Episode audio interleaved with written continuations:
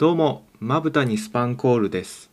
この番組は私、若い江陸が好きな映画について時間の許す限り好きなだけ喋るという内容になっております。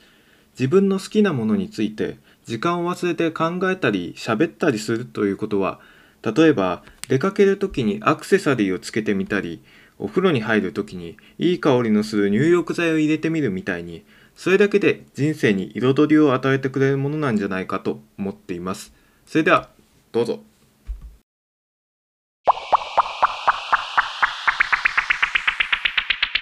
はい、ということで、えー第1回なんですけれども、えーね、先ほどはあのーすごい台本を読んでるなって感じの番組紹介文みたいなのが聞こえたと思うんですけれども実はですね、えーこれを録音しているのが実は5回目でしてこれまでに4回フル尺で撮ってですね4回ボツにしているという経緯がありましてそれは何でかと言いますとあのー完全に会話の行き先を見失ってしまう？会話じゃないか。何言ってんだ？これもボツだ。おい。すいません、えーこのようにですねあの喋り続けることができなくなるという状況が続きまして、えーこれじゃどうにもならんということで、えーその場でボツにしてしまうということを何度も繰り返しているんですけども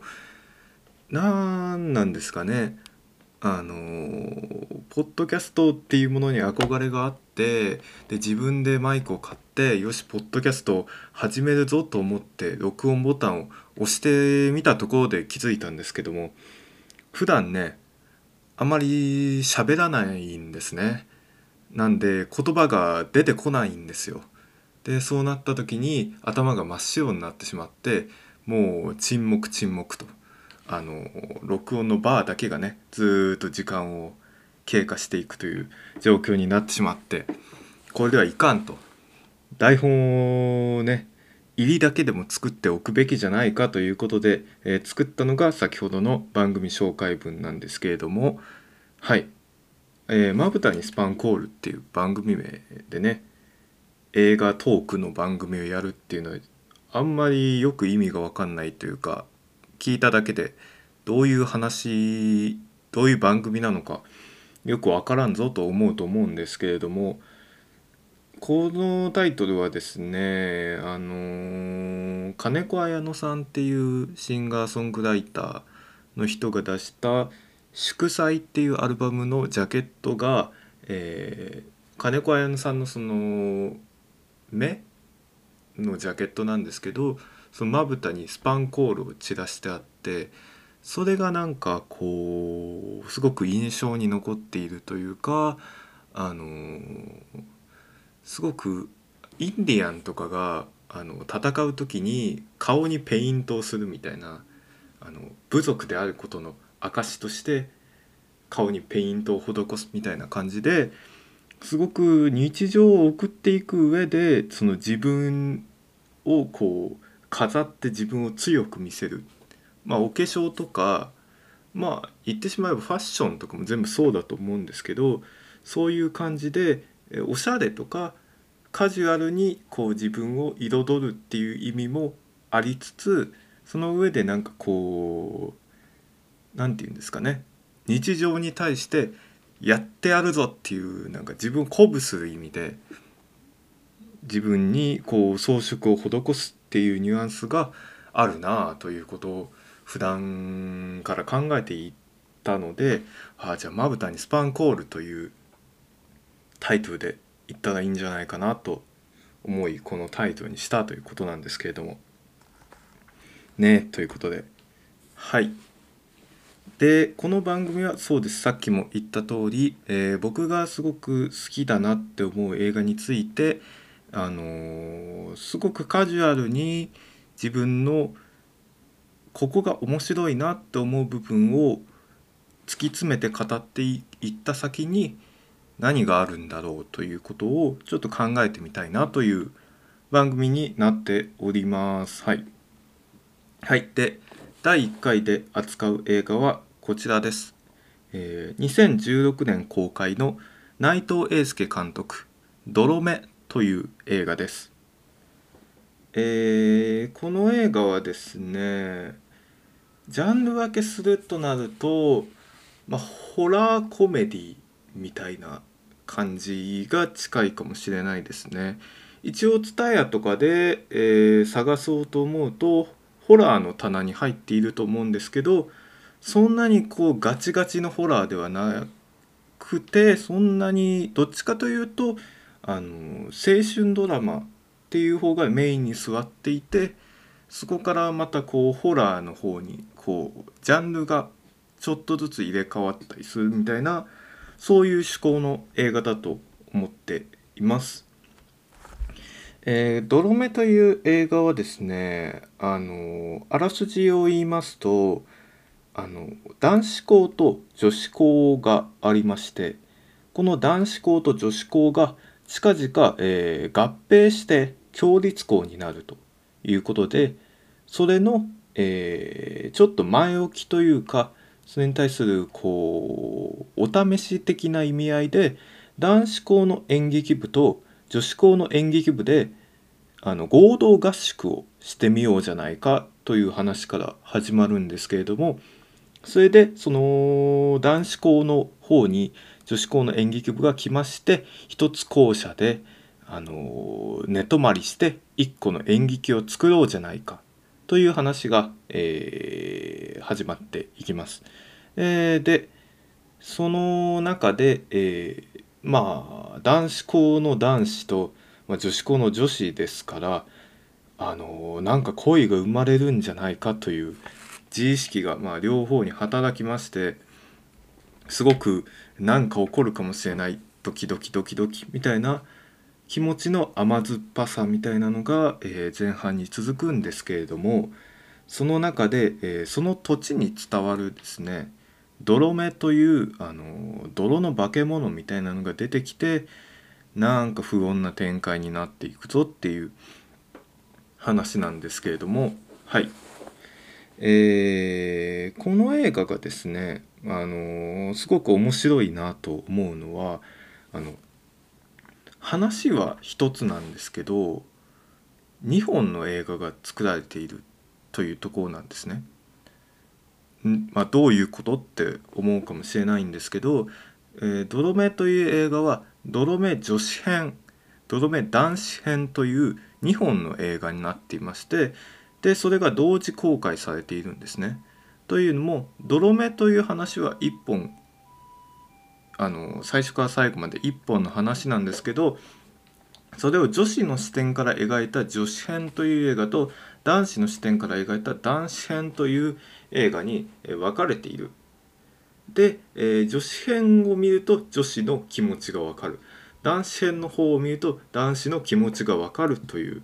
まあ不思議なね作りになっているんですね。で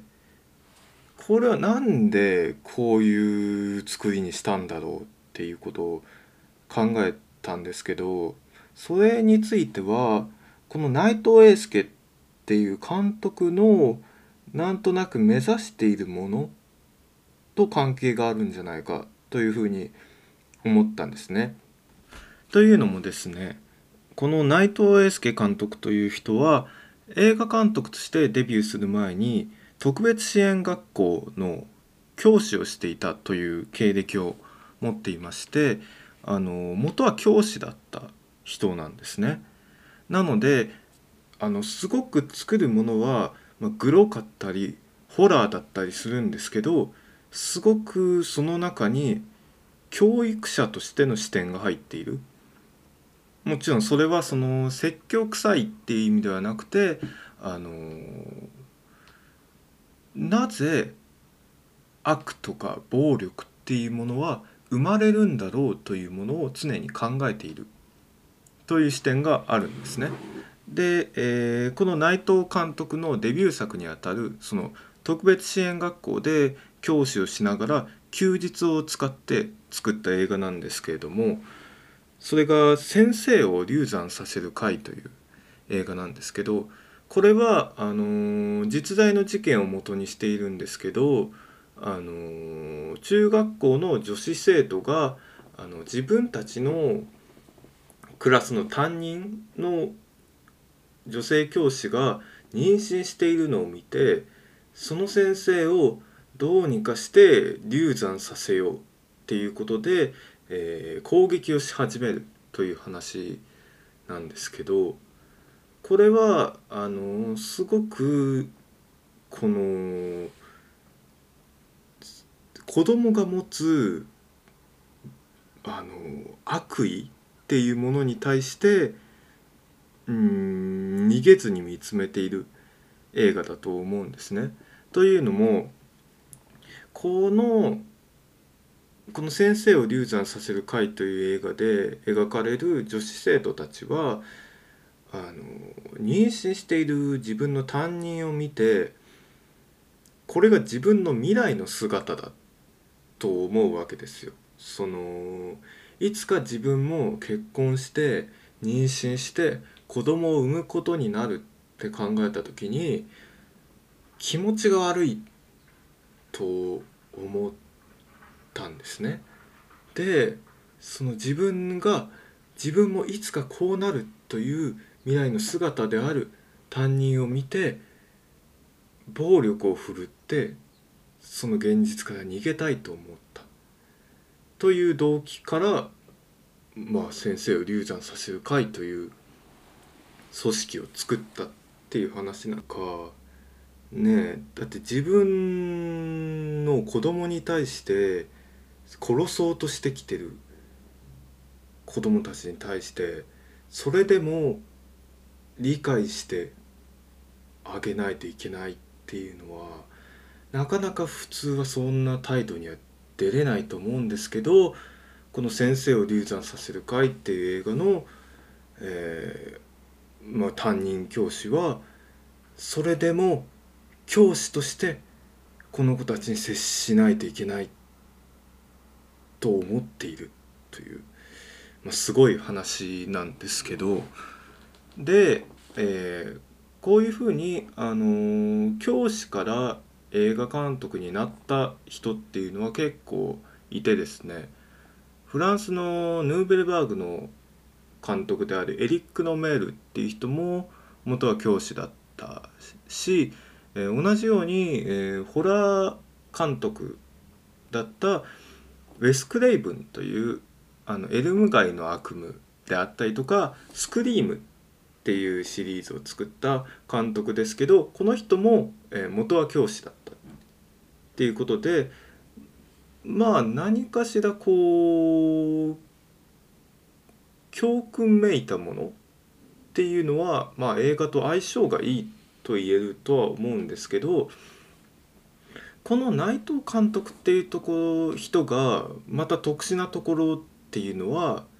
まあ、さっきのように教師としての視点っていうものを、まあ、ホラーとかこうグロいものとか暴力的なものに持ち込むってこともそうなんですけど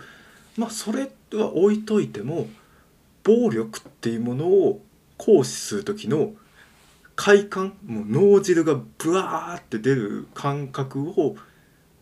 知っている人っていうんですかね。あのー、快楽に対して忠実であることもできる人っと言いますか。あのー、僕はあのー、今回「どどめ」という映画を紹介するんですけどこの人の作品で一番好きなのは「パズル」という山田裕介さんの小説を原作にした映画なんですけどこれはもうぐちゃぐちゃのスプラッター映画。でまあ、ひどい暴力シーンとかひどい拷問シーンみたいなのがたくさん出てくるんですけどそれがね見ていて超気持ちいいんですね。うわこれはひどい最高みたいな気持ちになる最高の暴力描写をする人なんですけどでもなんでその「パズル」っていう映画が僕にとって特別だなって感じるかというとまあその引き裂かれる2つの側面といいますかこの内藤監督っていう人は子供たちとかそういういろんな、あの他者に対して理解したりとかじゃあ自分は何をしてあげられるんだろうっていうようなその教育者としての視点を持つ反面でこのこういうようにまあ子どもたちの視点もしくはまあ暴力を振るう側の視点にも立って人をいじめたりとか攻撃したりとか殴ったりとか刺したりする時に出るやってやったぜっていう快感もまた理解しているっていうことなんですね。その引き裂かれる2つの側面の矛盾してるんだけどでも同時に存在しているんだっていうところにすごくこうまあ葛藤というか一筋縄でいかないところを感じてなんか不思議な感覚だなってなってしまうただただ暴力最高っていう映画だったらうーんでもやっぱり暴力ってモラル的に良くないしみたいなことも考えてしまうと思うんですけどまあ説教臭い映画を見るとまあそんなね綺麗事だけじゃ世界はどうにもならんだろうみたいな風に思うと思うんですけどこの内藤監督の映画にはその両方が入っていて見た時にうーんなんかなんかわかんないけど複雑な気持ちになるぜっていうところがあのこの内藤監督の僕がすごく好きなところなんですけれどもね、えー話を見失いましたが、えー戻しますと、えー泥目の話に戻しますとなんで、えーこの映画っていうのはどちらかというとそのミスミソとか、あのーちょうど去年公開された「許された子供たち」っていうあのすごくこれもいじめを描いた映画のような、あのー社会問題を扱った映画ではなくてどちらかというとホラーによった作品なんですけどまあその教育者としての視点この男子校の男子生徒たちと女子校の女子生徒たちが話を通していかにして成長するかっていうところを見つめる視点っていうのも盛り込まれている。一方で、まあ、僕がすごく好きな「パズル」という映画に近いようなすごくもう暴力最高イエーイみたいな感覚もしっかり入っている映画になっています。で、えー何の話をしていたんでしたっけ？そうそうその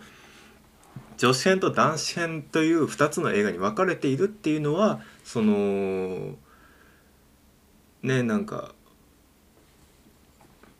そのホラー映画とかであのーすごく和を乱すやつっているじゃないですか。あのミストのあの宗教おばさんって言われるキャラクターがいますけどその自分勝手なことを言って状況をかき乱してあの観客のヘイトを買うみたいな「なんだよこいつ」って。こいつがいなきゃ全部うまくいったのにって思うキャラクターなんですが、まあ、全部うまくいってしまったらホラー映画っていうのは面白くないわけですね。その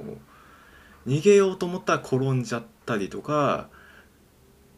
あのどうにもうまくいかないっていう状況が観客をハラハラさせるんでそういうふうに状況を悪化させるキャラクターっていうのは必要なんですけど、まあ、それはそれとしてその人の心情みたいなものその宗教おばさんであったりとか状況をしっちゃかめっちゃかにするキャラクターの心情っていうのはあんまりみんな考えないわけじゃないですか。そういうものに対してでもその人のにもこういう事情がありますよみたいな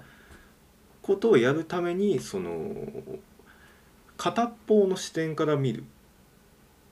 でもう一本別のその女子編だったら女子編女子側の視点から見る。で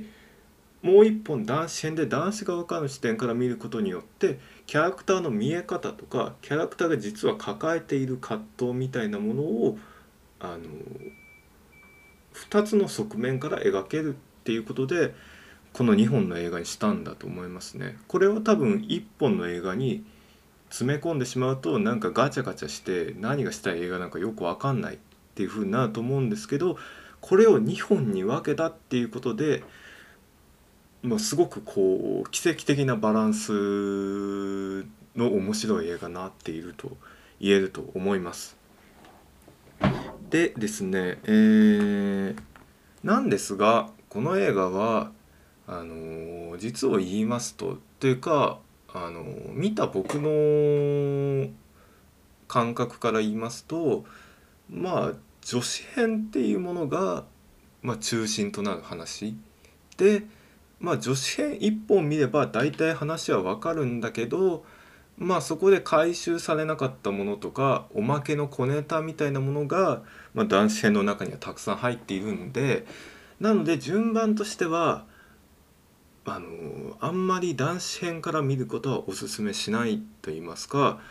まあ、女子編を見て女子編超面白いってなったら男子編も見てみるとあここはこういうことだったのかみたいな感覚があって楽しいですよっていう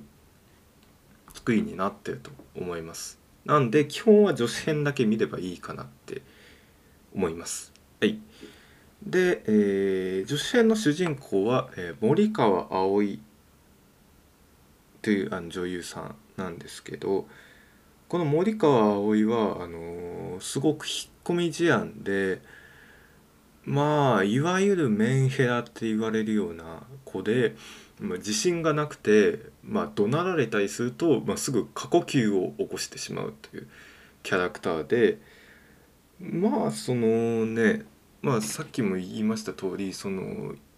なんか問題が起こることにいちいち過呼吸になるんで、まあ、観客をイラつかせるキャラクターなんですけどまあでもその一方でこの内藤監督っていう人は映画美学校出身あの黒沢清監督とか高橋宏さんかな？が出ている映画美学校その映画のあの編集とか運動の気持ちよさみたいなものをここ追求して学べるような学校出身の監督なんで過呼吸を起こすのがなんかリズミカルなんですね。リズミカルっていうと何を言ってるのかと思うかもしれないんですけどあの映画って見ててなんか中だるみしてくるなとかだらーっとしてくるなみたいな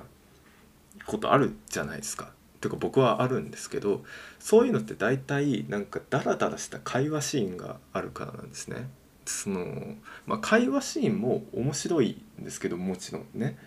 でもなんかこうアクションシーンがバチンと入ることによってその映画のリズムが加速していっておどんどん気持ちが乗ってくるぞみたいな感覚になると思うんですけどかといってアクションシーンばっかりだとなんかだれてくるなみたいなことがあると思うんですね。なんであの過呼吸がこの映画においてブリッジの役割を果たすと言いますか CM に入る時にあのポケモンのアニメで CM 入る時にあのシルエットクイズみたいな「誰だ?」っていうのが入るみたいな感じで過呼吸が入ることによってあここで一旦区切りだなっていうふうにあの一息つけるというかあのっていうっていうか何ですかねなんか例えば違ったかななんかあの映画のリズムっていうものがそこでなんとなく可視化される印象があるんですね。あの普通にあの J−POP の曲とかを聴いててドラムがどういうテンポでやってるかっていうチャンチャンチャンチャンみたいなドラムが鳴ってるかってことはあんまり気にしないと思うんですね。それはまあ上にギターが乗ってたりとか、まあ、歌が乗ってたりして歌の歌詞とか、まあ、歌声とかその全体のアンサンブルみたいなものをなんとなく聞いてるんでドラムだけを注意して聞かないからあのー、まあそのドラムがどういうテンポで鳴ってるかみたいなことはまあ何回も聞かないとあんまり分かんないと思うんですけどそこでこう感想とかでギターソロがウィンウィンウィンウィンってなった後にドラムだけのパートになってドラムがズンチャンズンチャンズンチャンズンチャンってなった時にあドラムが鳴ってるなってまあドラムだけになることで分かるっていうことがあると思うんですけど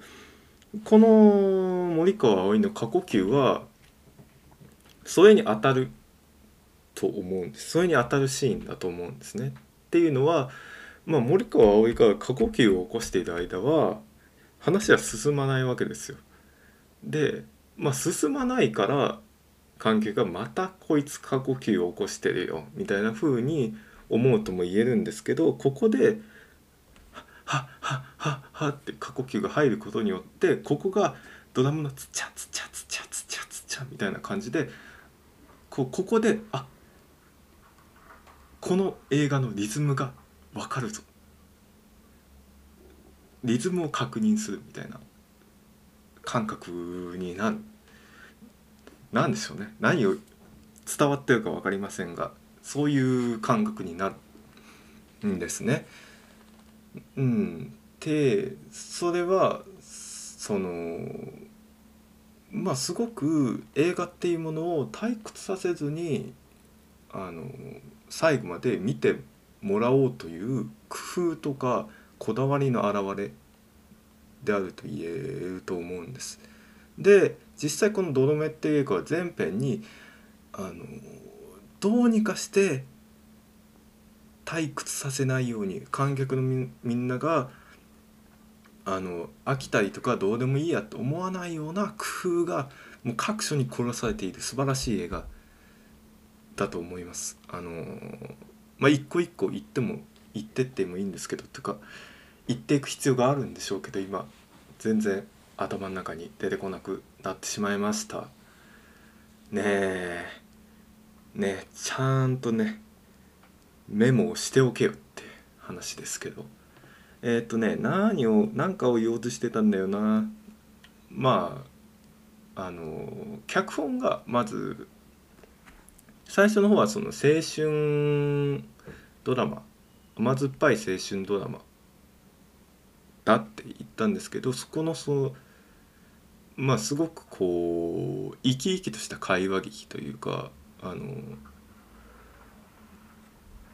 蝶々発しでぴょんぴょんぴょんぴょん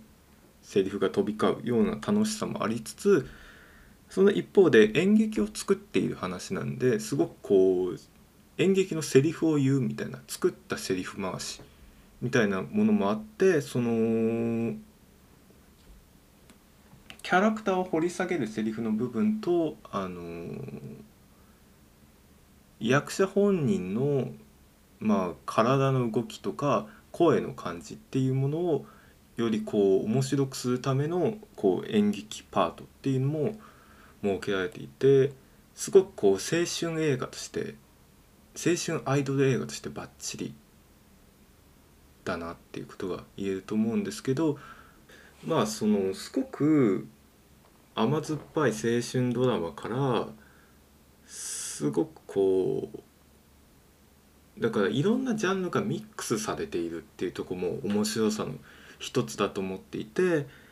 まずはその男子と女子の間に起こる青春ドラマっていうのが一番最初にあってその後こうなんとなくこう不穏な空気が宿ってくる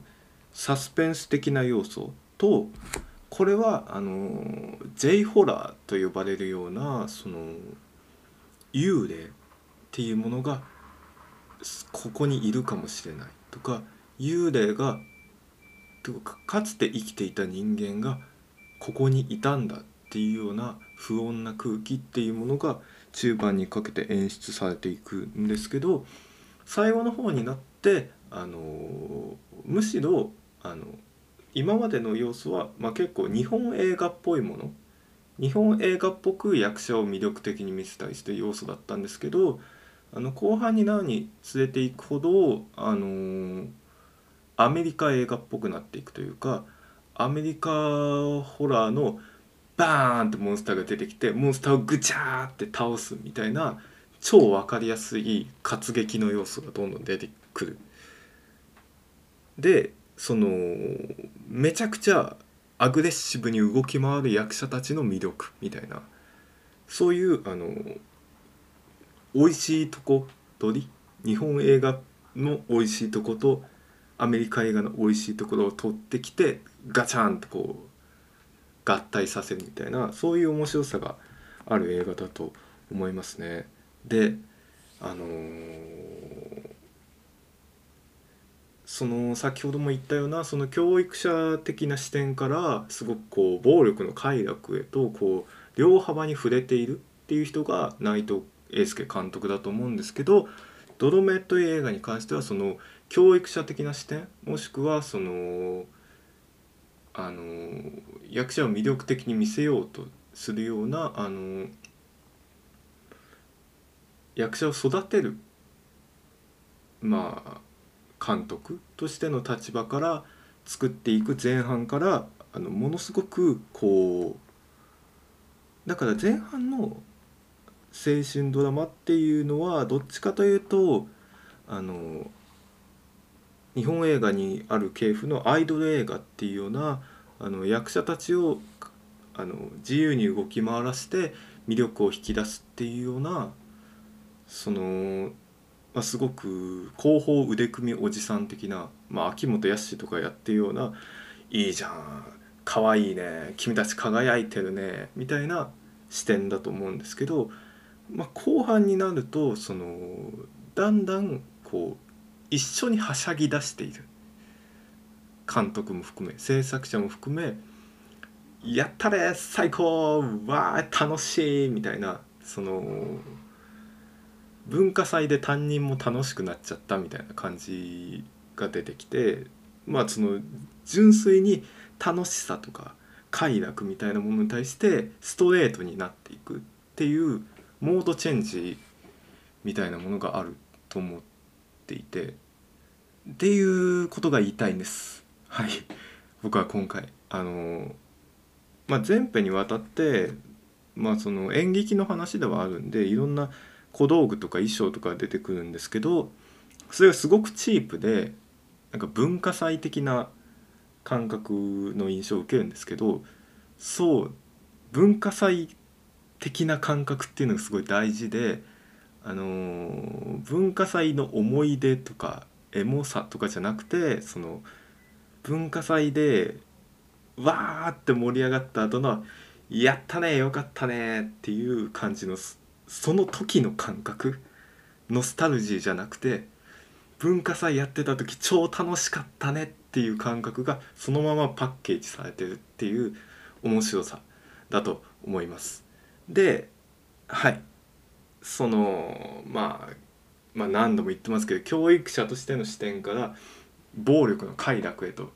突き抜けていくっていうのがその暴力の快楽が一番出ているのがもうクライマックスですね。あのまあ泥目っていう怪物があの泥目っていう怪物あのひょろひょろのねちっちゃいねまあ泥の塊なんですよ。それに対してまあその男子校の男子と女子校の女子が全員で一緒になってあのその泥目をボッコボコにするんですけどかわいそうなんですよね。あの明らかに多勢に無勢の泥目に対して泥目をボッコボコにするっていうシーンがもう最高に楽しい。最高気持ちいい。何これ。楽しいっていう。まあその突き抜けた感覚っていうのが得られる。このなんかいろんな風に揺れ動いたけど最後はみんなで一緒にあの一緒の方向に向かってエネルギーを放出するっていうのがあのー、楽しさだと思いますね。はい。あのー、うん。お話がまとめられないですけどそうなんです。はい。なんで泥目は是非おすすめです。すごく面白いですから見てください。で、えー、見る時は女子編から見ることをおすすめするよっていう話でした。はい。ということであのちょっとね準備不足でね何を言いたいのかとか自分が何を喋っているのかとかを忘れることが結構あった第1回でしたがちょっと今回からまたそれを自分で聞いてねまあ直せるとこどんどん改善していって、まあ、できる限り続けられたらと思うのでえー今後ともよろしくお願いいたします。で、えー毎週1本っていう形でやっていこうと思うんですけど第2回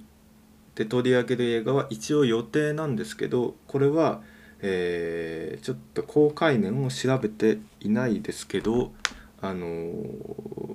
ジャック・タッチ監督という映画監督が、えー監督しました「プレイタイム」という映画について、えーお話ししたいと思います。それではありがとうございました。